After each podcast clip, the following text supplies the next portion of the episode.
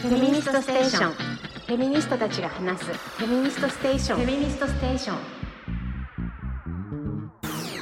皆様明けましてはよんが。はよんが。はい。お久しはよんがですね皆さん。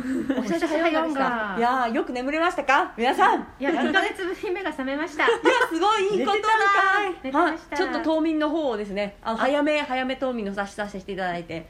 はい。旧正月で起きました。そうだそうだそうでした。ハッピールナイヤー。そんなです。ああの名を名乗りましょう、はい。私が秋代でございます。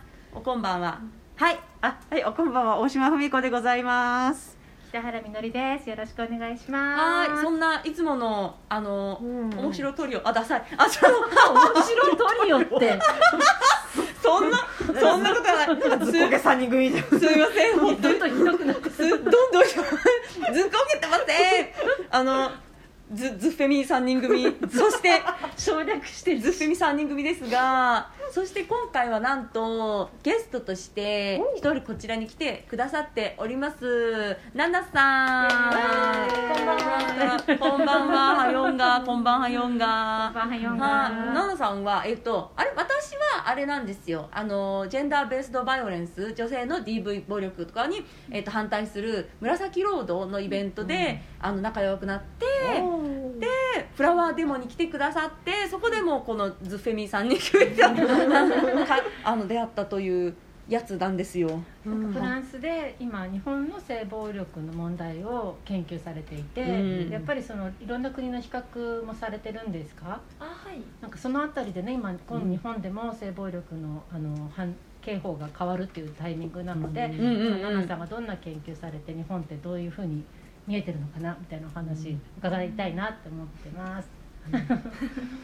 あまあそれですね。あのえっとねうーんポリシーズ？ピブリックポリシーズの,、あの研究をやってそれがあえっとねあの日本のポリシーズが全然違ってなんか普通のえっとねあの2000年ぐらいうん。のなんかみんながあの北京コンファレンスの後で、うん。みんながなんかあのあのウあウーメンバイオレンス、うん against women うんについてのあのイベントとかもいろいろあってあのいろいろな国が変わったでしょ、うんあのうんそういうことが全然変わってプランとかあのなんだっけ性暴力に対してのプランがなんか生まれてみたいな、日本はあの一人しあの一人一人人さんがあの本とかあのあったでしょ？ブラックボックスっていうあ糸井重里さん本があ糸井重里さんそうそう。そううんその本があってなんかえー、日本はこんな状況ですか？とかちょっとびっくりしたんですよ、あだってブラックずっとあったからねそう。なんか変わってるん。状況じゃないかなって思ってなんか、あうん。の女の子がどうかなって思って、えそれがちょっと興味になってなんかびっくりしたですよね。そうそうそうだから研究がちょっとあの始めちゃって、始めちゃって。始ま始まっちゃいましただからね始まっちゃいますよそれはだって。だ衝撃でもだもん。えじゃあ伊藤詩織さんがきっかけでってことだったんですか、うん。この研究はあ日本に対しての。そなんかね、あのそれがあの一人あ伊藤しおりさんがあの、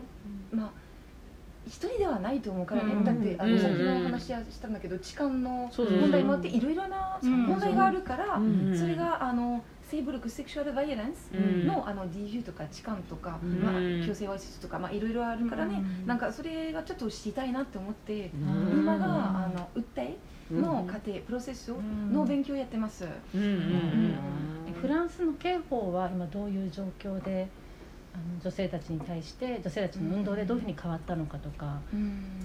でねそれはねあのフェミニズムのあのフェミニズムさん活動者とか、フェミニズムのいろいろなグループがあのなんだっけ戦ってみたいな、もっとプブリックな問題にして、うん。それがあの政府の人がやっぱりまあちょっと考えようかなってうん。したんだから、うん。なんかだんだん変わったんだけど、まあ、まあまあまあちょっと遅いんですね。なんかそのプロセスがね。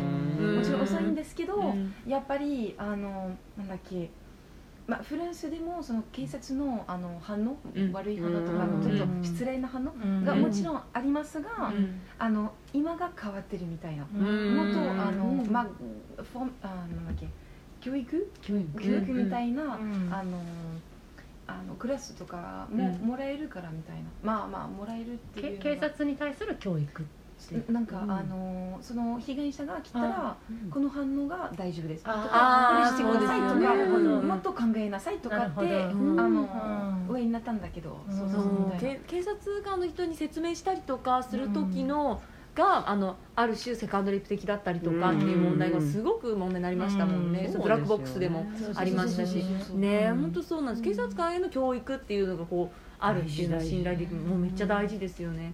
いや大事ですね本当に大事ですね本当。えすごい今じゃあ日本で滞在していろんな人に話聞いてっていう状況で、うん。いつぐらいにその論文はできるのか？えーっとですね論文 あの書かなきゃいけない。研究。論文あいけないなんかそうそう普通なのあのあの contract がうん。3年うん。だけなん。だけど、やっぱりえ COVID があって、うん。コロナがあったから、うんなん。か日本に全然入れなくてそれがちょっと問題になって、うん。あの今はもっとあのプラス1年になったんだから、うん。うん。4年とか、まあ、来年あ来年がうん。卒業ができたらそれが本当に嬉しいんですけど、おー。楽しみです。本当にいろんな被害者の話もそうだけども警察の話とか、うん。やっぱ法律に携わる人の話もたくさんね、あの聞いてほしいので奈々さんに取材協力とかしてくれるって人いたら、ぜひね、うん。警察の方とか。警察あの警察警察の皆さんいつものリスナーの警察の皆さあんのよく聞いてくださってる方も公安の皆さんも。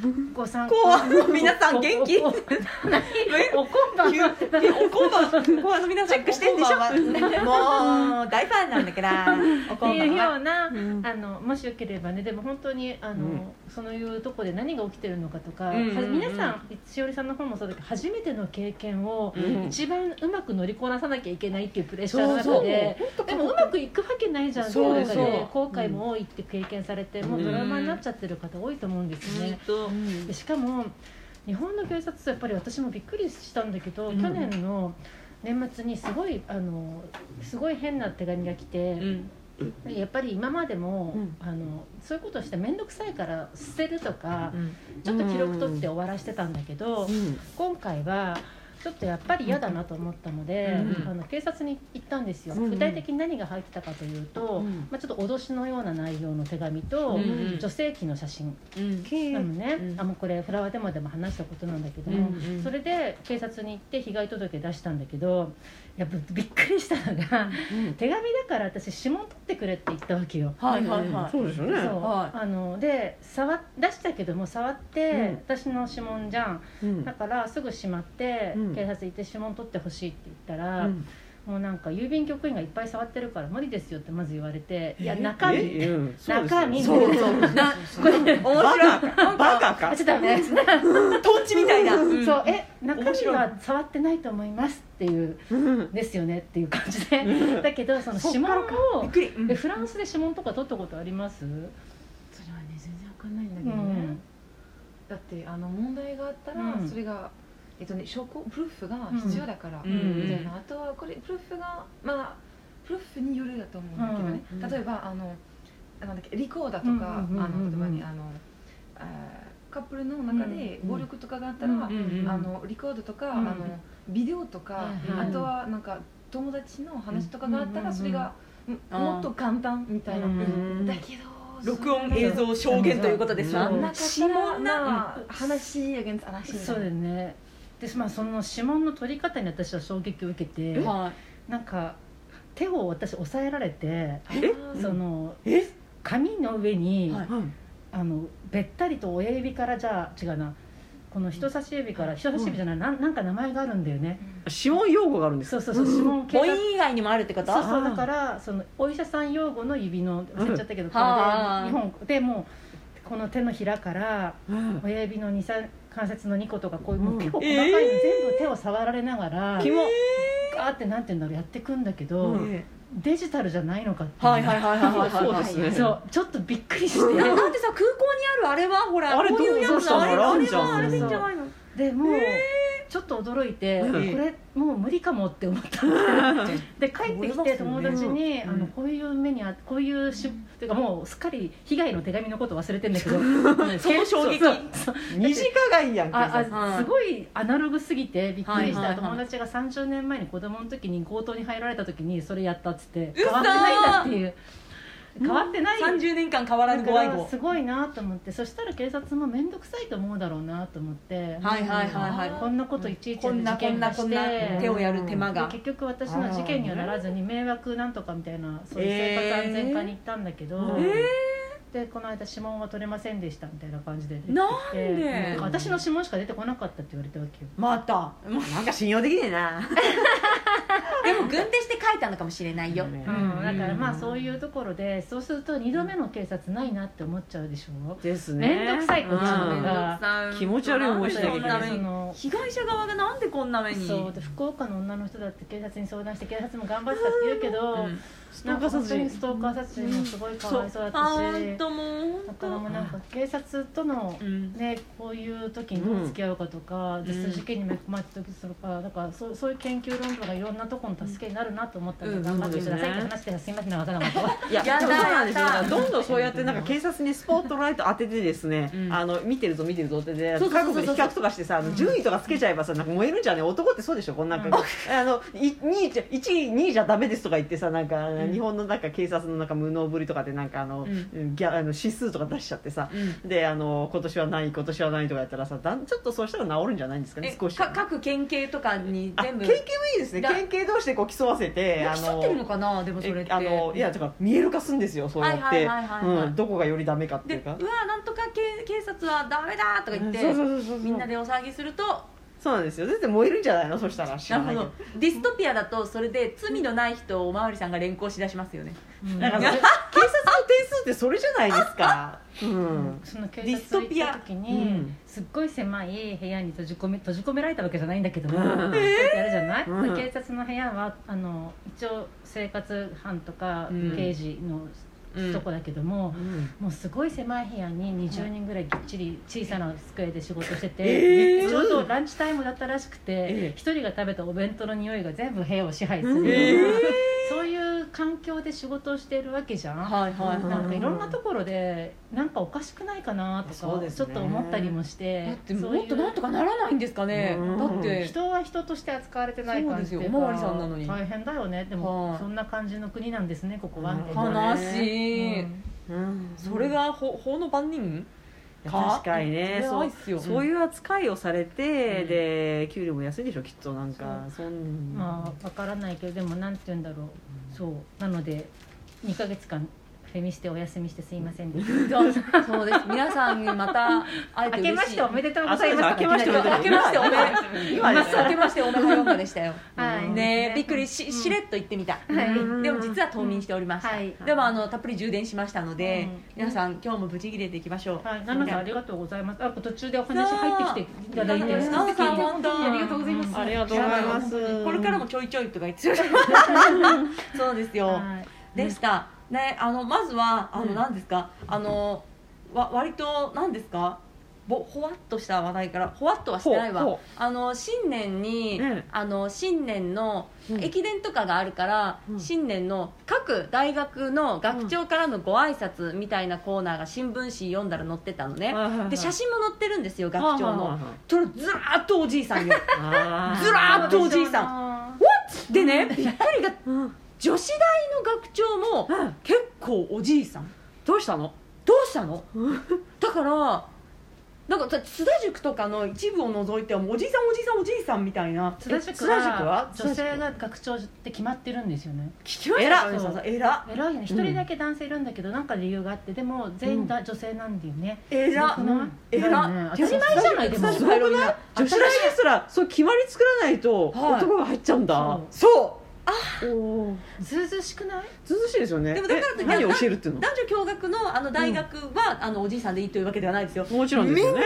みんなあのおおばあさんか。おおばあさん。うんいいじゃないそうおばあさんおでばあさんかもお嬢さんかお姉さんかもう誰でもいいですが、うん。もうなんだ？と思って新年早々なんだ？おいって思いました。よろしくね。あそれがほわっとしたほわっとした新年早々なんだだおい。なんかほわっとはあなんだおいみたいなことは現象は多いじゃないですかこの世に、いやあ多い多い。なんか男の人がうん。女の領域に入ってきて、例えばなんか女性の編雑誌のうん。うん編集長も大抵男だ出たー。あー胃が痛い胃が痛いぞー出それがでたもあんまりうん。日本って日本的な話なんじゃないかってこの間言う方がいておはいはその明治と昔100年とか200年ぐらいの時うん。前に、そのやっぱりいろんなヨーロッパとかでも女性雑誌が出るんだけども、うん。やっぱり女性の領域は女性でやりましょうっていうように、うんその刺繍の雑誌とかは女性が編集長だったりするんだけど、日本の場合はなぜか男が出てきて、あそうそうそう。怖い。男のあてかな女法性律出版男しか出版できなかったんですよ確か。ガビーン。はいだからあれですよあの強風会の出したねうん婦人新報もなんか多分最初の出そうだ版社はそうだ男の名前借りてると思うんですやっぱり。ね。うーわひどいな、うん。こりゃ。そういう世界だからあれじゃないですか。うん。昔の日本の雑誌だったらなんかこう刺繍とかお料理の雑誌はうん。男がいい妻になるように良妻賢母になるようにうん教育してやるっていう名目で編集長とかやってそうですね。あー今も大して変わらないのかもしれませんね。ううん。やっぱりずうずうしさをちゃんとかねいやそう自ずうしいんだ覚してずうずうしい。ずうずうしいんだよわきまえてほしいなと。わきまえてください、わきまえなさすぎる。わきまえてほしいなと。どんどんわきまえてくださいね。そう。ですよでね大島さんどんなあのお正月の話するには随分1月経ってますけど。そうですよ おせちはもう全て消化しました。よかったえ？ーお手取り。何がありましたかね。いろいろありすぎて。いやもう本当いろいろありすぎるんですよ。うんフェミ系のニュースはちょっと事欠かないぐらい。あちょっ本当ですね。とでもなん恐ろしい世界になってないですか？なんかニュースを見るともうおしまいじゃないかって思うので、うん。ニュースを見ないでプレイステーション5をやるようにしています。よあでも目が覚めてよかったです。ろしくね。よろしくね。ってもうダメだ。そう。の ずっと寝てましたからねそれまでは。ありがとう。プレスもう信じられるのはプレイステーション5と猫だけです。猫だけですね。はい、もうこの世の週末にはそれを持って逃げます、はい、本当ですよね。えー、なんだっけななんかいやあの私はそうですねあのこの1月はあ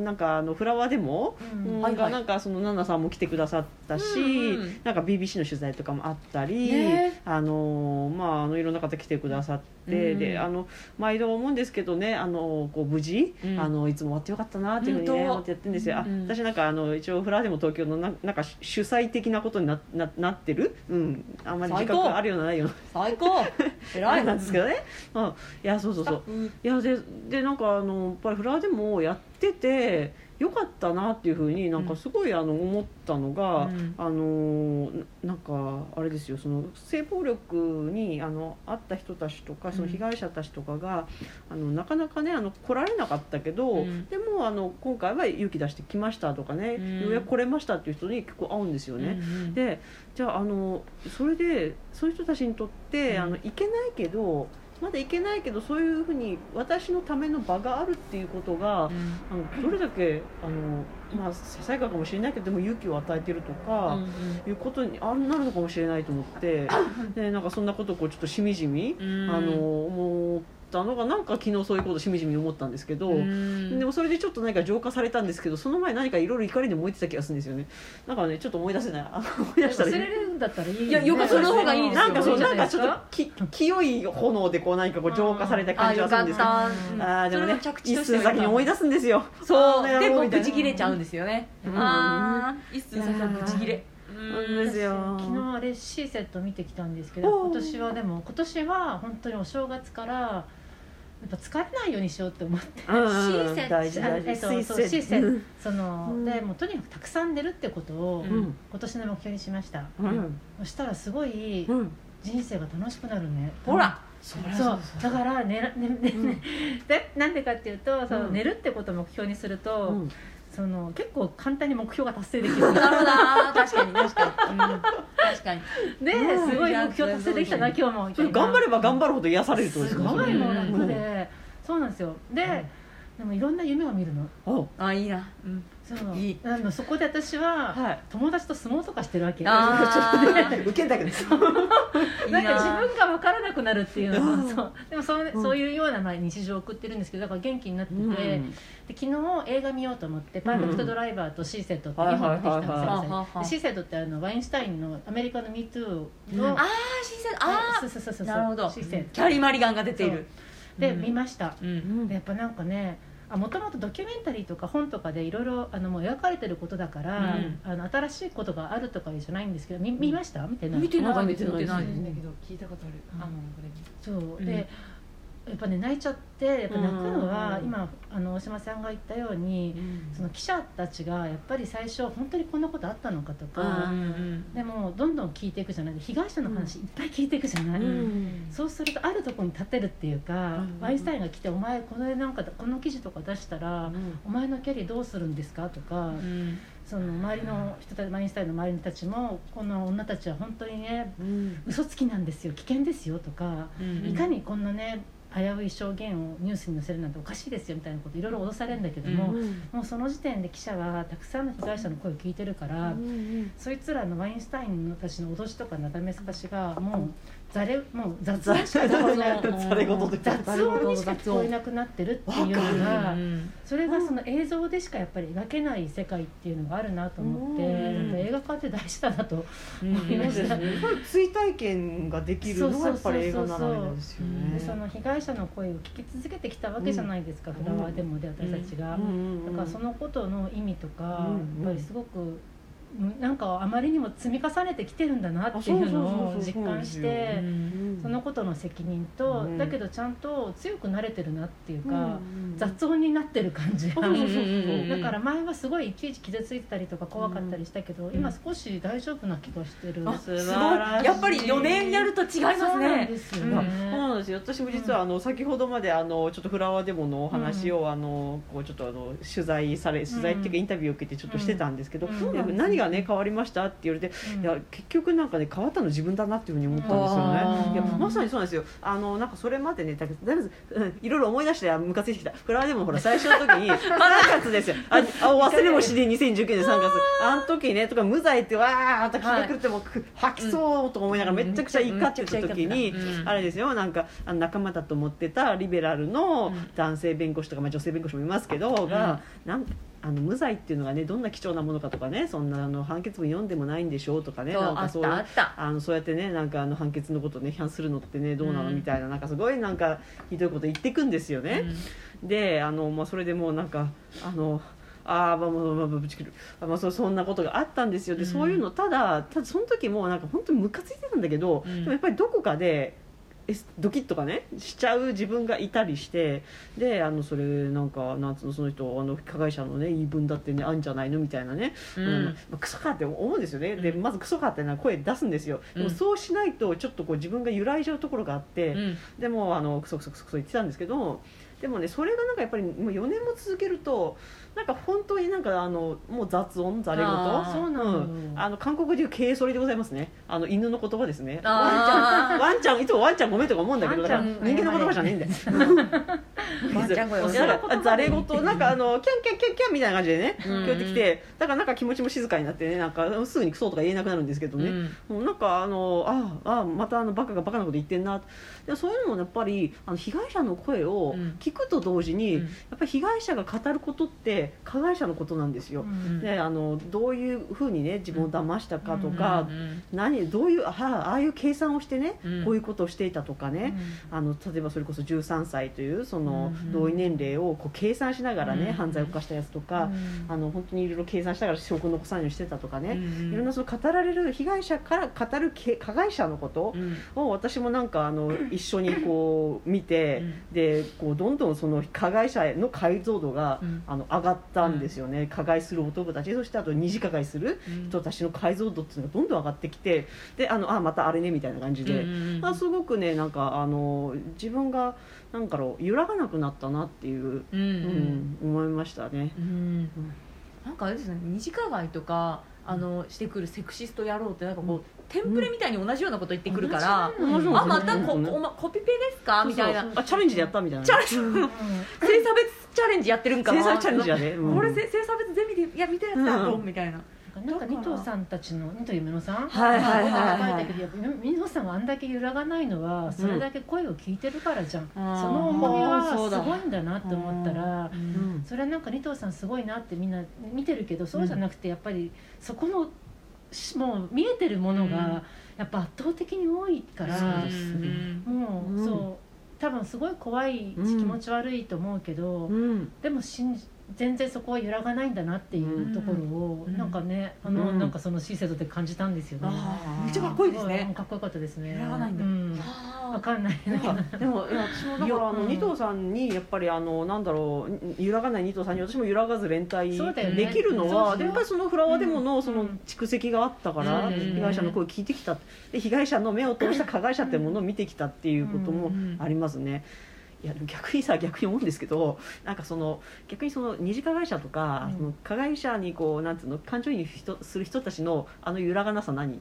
わか全くわからない。だからフラワーデモにいてあのこう自分のあの体験とかをシェアしてくれる方の話を今まで聞いてきて、なんかい一緒に怒ったり、うん私基本的に友達の愚痴とか聞いてもその人の3倍怒る方なので一緒に怒ったり泣いたりしするけどえそんな嘘でしょって思ったこと一回もないんですよ。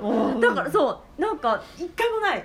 だから一体どういうつもりなんだろうそれにそう。に二次加害の人なんか全く揺らがねえじゃん。本当揺らがないんですよね。言うまで強えその当事者の言葉を聞いても揺らがずになんか二次加害し続けると二次加害的なもの。いやそれはだから加害者の言葉を聞いてきたんですよ加害者が見た被害者のことを、うんあの加害者の目を通して見てきたずっとそれ刷り込まれてきたんですよ。なんてこそれはあれでしょ？メディアとかさそういういろんなフィクションとか、そういうものなんじゃねえかなというふうにやっぱりこの社会ににいたらそそうなるのかなと思うにデフォ女の人の発言信じないし、はい。そうそうそうそうそう。そうだな、ね。本当。なんかなんか、うん。でもわかんないな。私この間のその福岡のさ、うんうんあのストーカーで殺されちゃうね女の人うとか。んななんだろう。もうちょっと異様でしたよね。なんかあの聞く限り異様ですよね、うん、でも自分があの場にいたらどうなってたのかなとか、うんうんそう。でもなんかねその街で男が女を殴ってたりとか、うん。その羽交い締めしてる時に、うん本当に助けてくれない社会なのかなとかいやもちろんそこの場にいた人たちが助けられたでしょって言ってる意味じゃないよ、やっぱり刃物持ってる人を、ん容易に近づけはない、近づけないと思うよ、うんでも割とさ、うん。みんな遠巻きに見てるか無視して通り過ぎるような社会じゃないっていう。その時にません。なんかフランスだったらどうなるんですか？同じなんですよ。同じだったんですけど、うん。なんか女の子の話を全然聞かなくて、なんか、まあうん。嘘だなとかってすぐ言って、うん。なんかあのまあいつもの前になんか我慢してくださいとかって、まあ、そう前はね、うん。まあ今はまあまあ。変われたっていうのはすごいですねでもね。そう今はなんか変わってるから、うん。みんながうんなんかまあなん。んか問題があったら、うん。あのまああの夫さんからあのデイジュとかをもらったら、あなんか教えてくださいみたいなうん。状況になってるから、うん。それがなんか隠してる？うん。問題ではなくて、なんかもっと話しなさいみたいなうん。あるんだけど、すごいまあもちろんあの聞きたくないうん人もいるんだけどねなんかうん。まあまあまあそれは俺と関係ないとか、あなたの問題だからみたいな話もやるんだけど、うん。まあまあまあもう少し介入しよう社会としてみたいな空気がちょっとある感じとか。変わってる最近。やっぱりさ街でやっぱり女を羽交い締めたら、うん。なんてちょっといもうすぐに「おい!」みたいな感じにななるような空気がなか、ないのかとかどう思って特にそういう時にああの女の人が悪いのかもしれないっていうふうにそうそうそう何があるのかもとか。かったどどうですか？そしたらまずやるべきことって、通報より先に証拠としてビデオかなんか撮った方がいいです証拠かとしてビデオ係ととそこら辺にあるうん自転車であを自転車か凶器にしてあ何でその行動を起こせるあらこんなところに自転車が何人かそう何人かいた方がいいですよね一瞬のうちにいろいろやんないと一瞬のうちだよそうでもさ、うん何十箇所も刺されてるわけじゃん、そのはい間何分だったのとか思うと本当に。本当に辛くてでうん。その間もうたった一人で死んでいくわけじゃん、はい。とか思うとでもそれはやっぱりすごい訓練されてる人じゃないと怖いから、うん。病院には行けないけれども、うん。けれどもっていうさなんかだけどけれども。あれはほら家のすごい人通りの少ないとことか自分家に入られてとかじゃなくて、うん。公衆の駅ですよ駅近そうでもあれはだから大騒ぎになってる大きなニュースだけどうね。そうじゃなくて殺されてる女の人とか、うん。付けまとわれてる女の人は今,、ん。今でも何万人もいるかもしれないっていう話なの、うん。何千人何百人、うん。今日も怖いって思ってる人とか、そうですよ。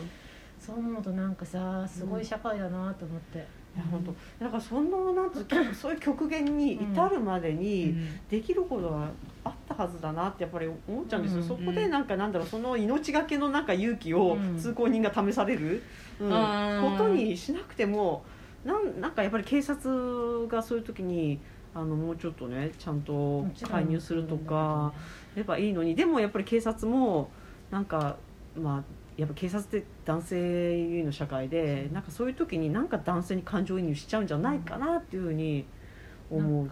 かんないけど私がその場所にいたら、うん。パニックになると思うんだよね、うん。だけどなんかその人ってやっぱり平常心でいようっていう装置が働くから、うん。なんかその通り過ぎてないかとか、うん。でも全員がパニックになったら何が起きてるみたいな感じで、うん。なんか何か変えられたんじゃないかとかそれわかんない。じゃあこの場所の、だってその場所の現場の声とかみ目撃者の声がほとんどニュースに私は見る限りないから、どういう状況だったのかがわからなくてでもたまたま来週私福岡行くんですよ、うんだからその場所の空気とかちょっと見てこようかなとか思うけど、でも本当につらか辛いよね。でもああいう恐怖をうんなんかわかるじゃん。わかるわかるわかるそれが女でってことじゃん、うんそうそうそうそう。女であるってそういうことなんだよね。みいやたいなそうなんですよ。だからねなんかあのそのぐらいっていうような例えばなんか知らない男あるいは知ってる男でもあのちょっと冷たくした相手からなんかじーっと見られるとかね。そうそうそう。そうあのもう怖い怖い。話したくないよって言ってるのに、うん。なんかあの話しかけてくるとかしつこく一緒に歩いてくるとか、うんうんうん。そういう恐怖っていうものを、うん。やっぱりなんかお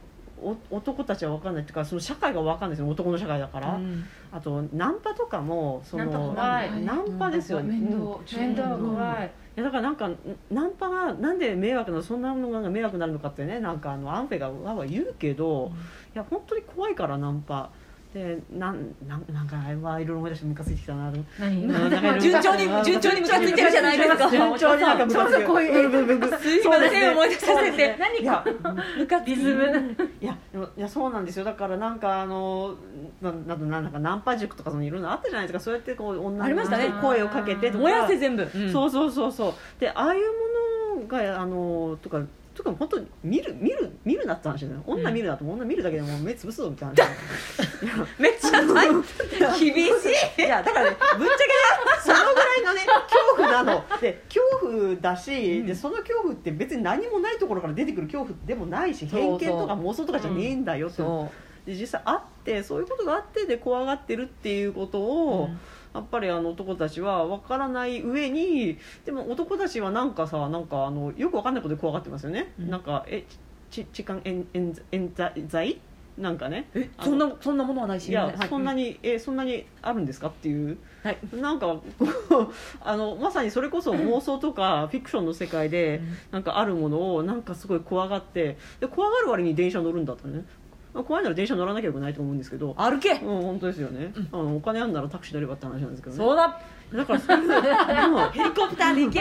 そうなんですよ。賃だからね金でもね でもだからそのなんていうのその痴漢賃金を生かして痴漢冤罪というさなんかそのもうめっちゃそんなそんなこうフィクションっていうかそうファンタジーみたいなものが、うん。あのあれもなんかもう怪談みたいなもんですよねもうほとんどね。でその怪談男のなんかホラーっていうものが、うん。あのでも作品にまでなっちゃうじゃないですか。作品にまでなるし、うん。なんかまことしやかにね、うん。言われるしでそれをなんか言ってはばからないわけじゃないですか。被害者が、ね、痴漢されたったら冤罪かもしれないとかね。よく言えるなって話。よくのどの口がそうそうそう言えちゃうんですよ。縫い合わせろ。その程度のね 本当厳しいね。そういう目 はつぶせ口は縫え厳しいここはここは中世の残酷物語なんか。でもね怖いよ。だからさ男もあれですよね。だから女性のことをね下手にじーっと見たらね目つぶされるかもぐらいにね思って、思うぐらいでなんかあのようやくあの女性ぐらいの振る舞いになるんじゃないのっていやまあいいなそうき、なんか気がつかる人をじろじろ見るのはよくないっていう、常あのなんていうか常識、マナーをちゃんとた、うん。なんか学ばせるためには、うん。みんなでレーザーポインターを持った方がいいのかもしれませんあねそうですね。あ思い出したそうだ。あの痴漢撲滅のためにほら安全ピンの話があったじゃないですか、うん。あった安全ピンありましたね。されたら安全ピンで刺しなっていうふうにうん。いう、なんかのがちょっと、えー SNS ツイッターとかでなんか漫画にもなってたかな、はいはいでそれはいで広まった時のなんか男たちの恐怖。あれなんか傷害罪とか言ってきたよね。なんかちょっと、うん。ちょちょっと笑っちゃいましたね。あれそこから破傷風になったらどうするんだ 面白すぎだからまあ来たあのパパが安全ピンで刺した人いるのか。何を言ってるんだお前はみたいな。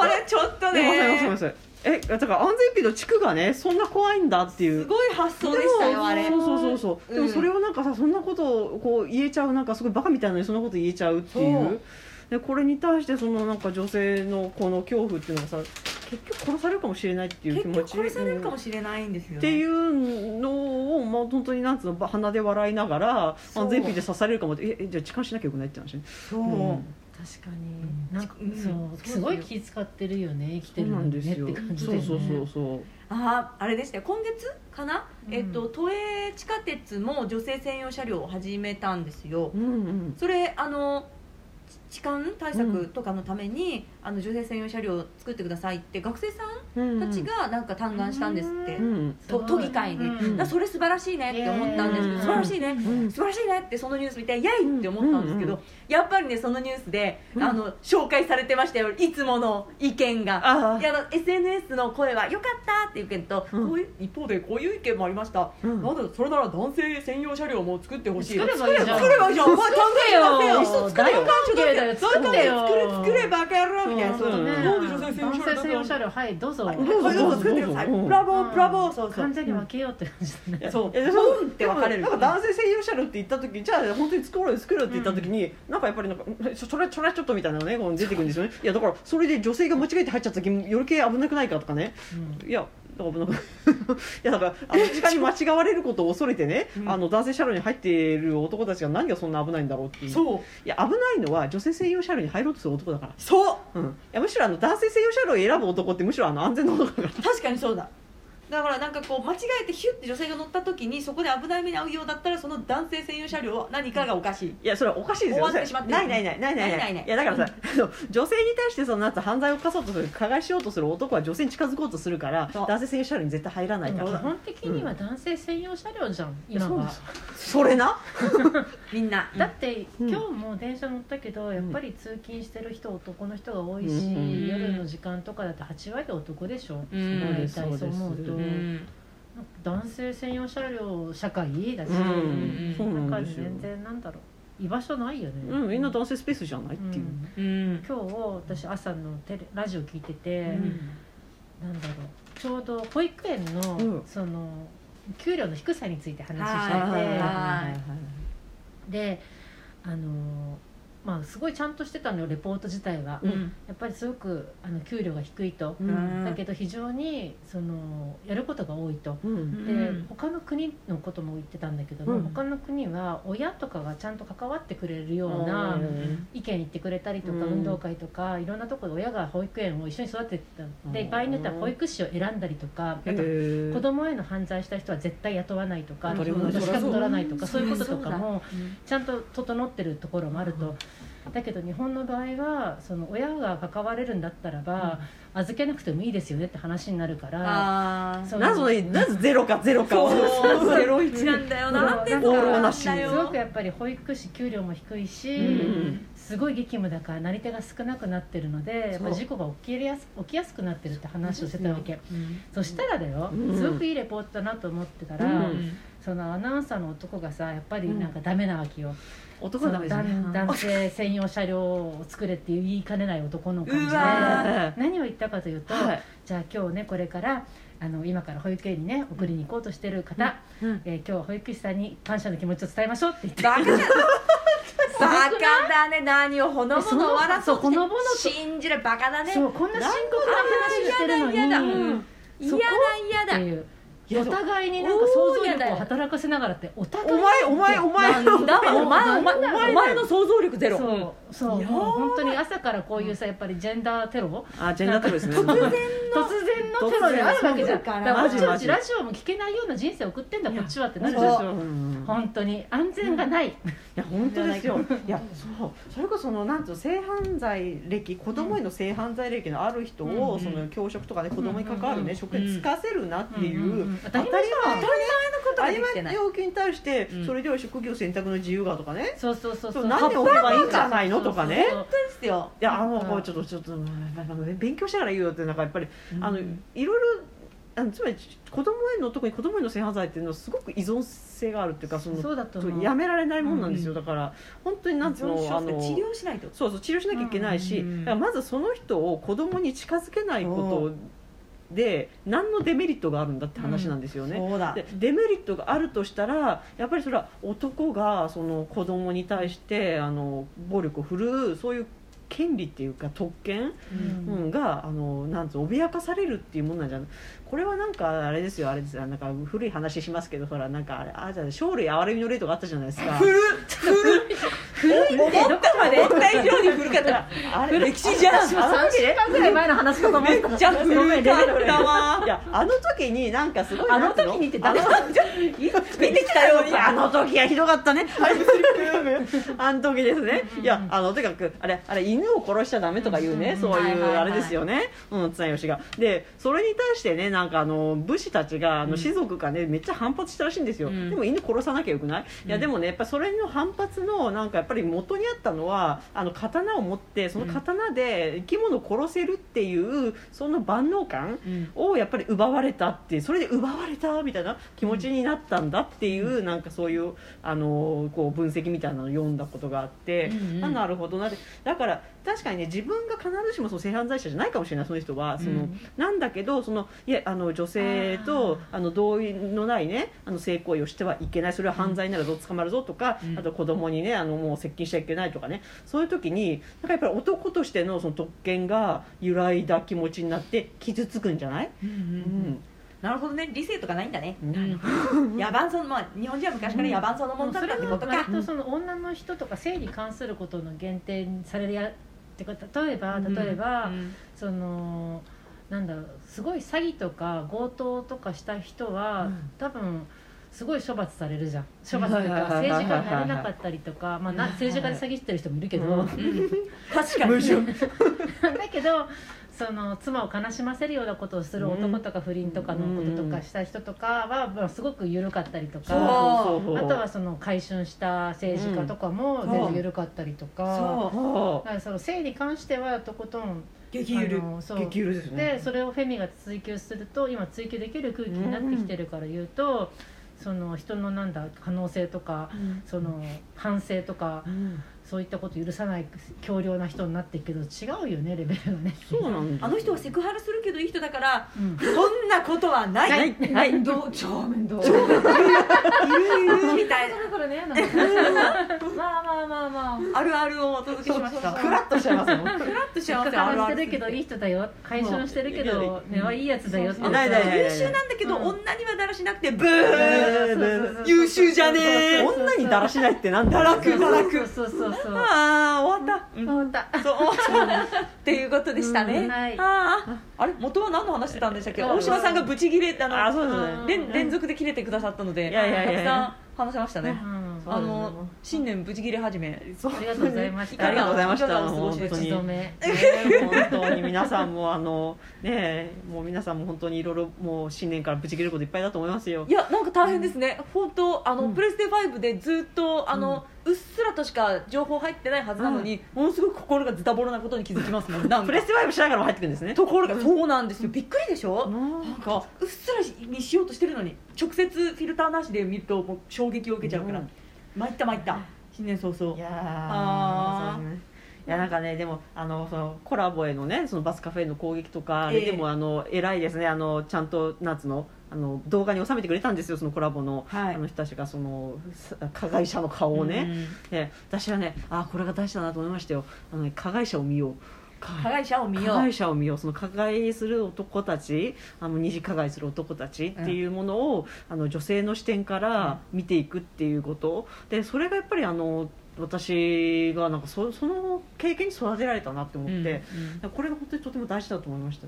というのもなんかこの世は加害者の男の目で被害者の女性を見てるから勝手にこう、なんつうの判断してあの審判してでこう分けたりとかなんかいろいろやってるもんだから、うん。やっぱりそれに対抗するにはやっぱり女の目から男をあの見る、うん観察してうん。であのもうその見えすいたなんかもの、うん、っていうものをなんかちゃんとこうあのわか理解する、うん。うん理解理解してあげる、うん。理解し理解して、えー優しい。そういやいや違いますよ。理解して理解してどうするのかな？理解して 次の瞬間によし分かったドンみたいな。あ それそれってあのあれ思い出したバーフバリですね。あのバーフバリって映画あったじゃんインド映画。ありましたありました。あのボリュなあボリュードじゃないんだあれはなんか。あれであれですよなんかあの王妃が王妃ちゃん王王子のあの妃がうん。なんかあの、なんだっけあの女の体触ってるねパンペに、うん。あのの指を切ったんですよねあプシュッて切ってね、うん、そしたらそのバフバリがねあのそんなね指切るなんて間違ってるよ。切るのは首でしょ？プシュンなんてね。あのあのナイス。あのシーンをなんかあの私のなんかあの女友達がねあれ好きっつってなんか 少ししみじみと言ってなんか一緒にもう映画見に行ったしみじみとたまらんシーンですな。別になんか特になんかフェミじゃない人までがなんかあのシーンになんかすごいしみじみも言って、うん。私はなんかなんだっけあそこあのあのあの王国の民になるとかなんか聞くのね、私うんうんうんあれ癒されるんだって癒し私癒しぶっちゃけ癒されました、首切られ首切指を切るのは間違ってますかね、うん。首を切りましょう、えー、どういうことだろう。しゅあー安心できる信頼できるよかったこの国みたいな、うん。よかったそうわなんです。そうなんです。うん あそうそういうあの安心ニュースをお届けしたいですね。そうなんですよ。安心ニュースをお届けしたい。